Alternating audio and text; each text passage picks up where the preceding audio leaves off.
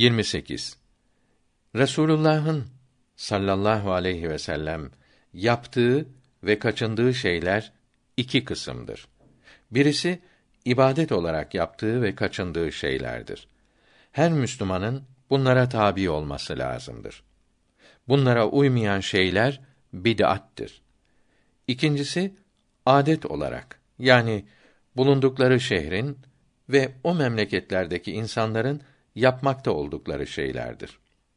Bunları da beğenmeyen, çirkin diyen kâfir olur. Fakat bunları yapmak mecburi değildir. Bunlara uymayan şey bid'at değildir.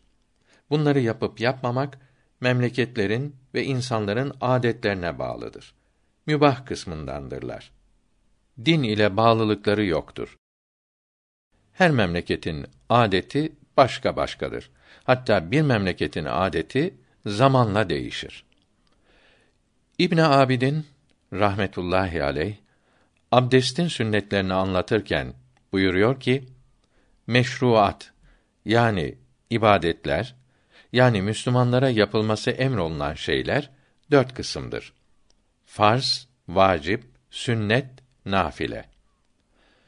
Allahu Teala'nın açık olarak bildirdiği emirlerine farz denir. Açık olmayıp zannederek anlaşılan emirlerine vacip denir. Farz veya vacip olmayıp Resulullah'ın sallallahu teala aleyhi ve sellem kendiliğinden emrettiği veya yaptığı ibadetlere sünnet denir.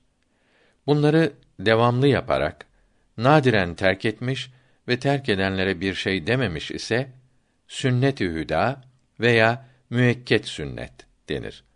Bunlar İslam dininin şiarıdır. Yani bu dine mahsusturlar. Başka dinlerde yokturlar. Vacipleri terk edeni görünce terk etmesine mani olurdu. Kendisi ara sıra terk etmiş ise sünnet-i gayri müekkede denir.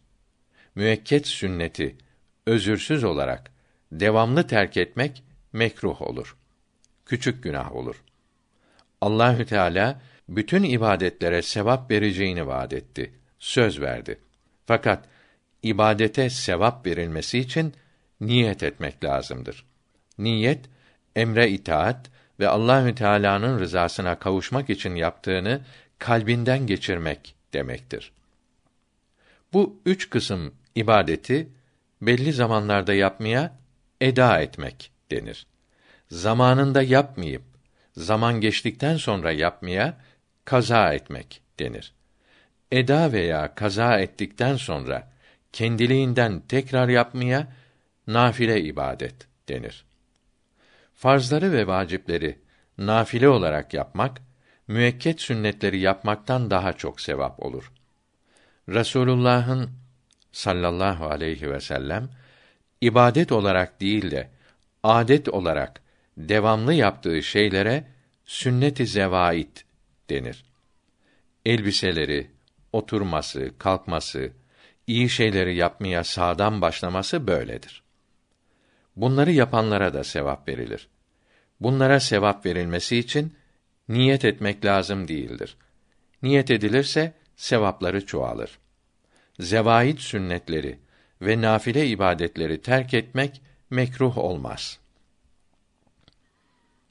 Bunlarla beraber adete bağlı şeylerde de Resulullah'a sallallahu aleyhi ve sellem tabi olmak dünyada ve ahirette insana çok şey kazandırır ve çeşitli saadetlere yol açar.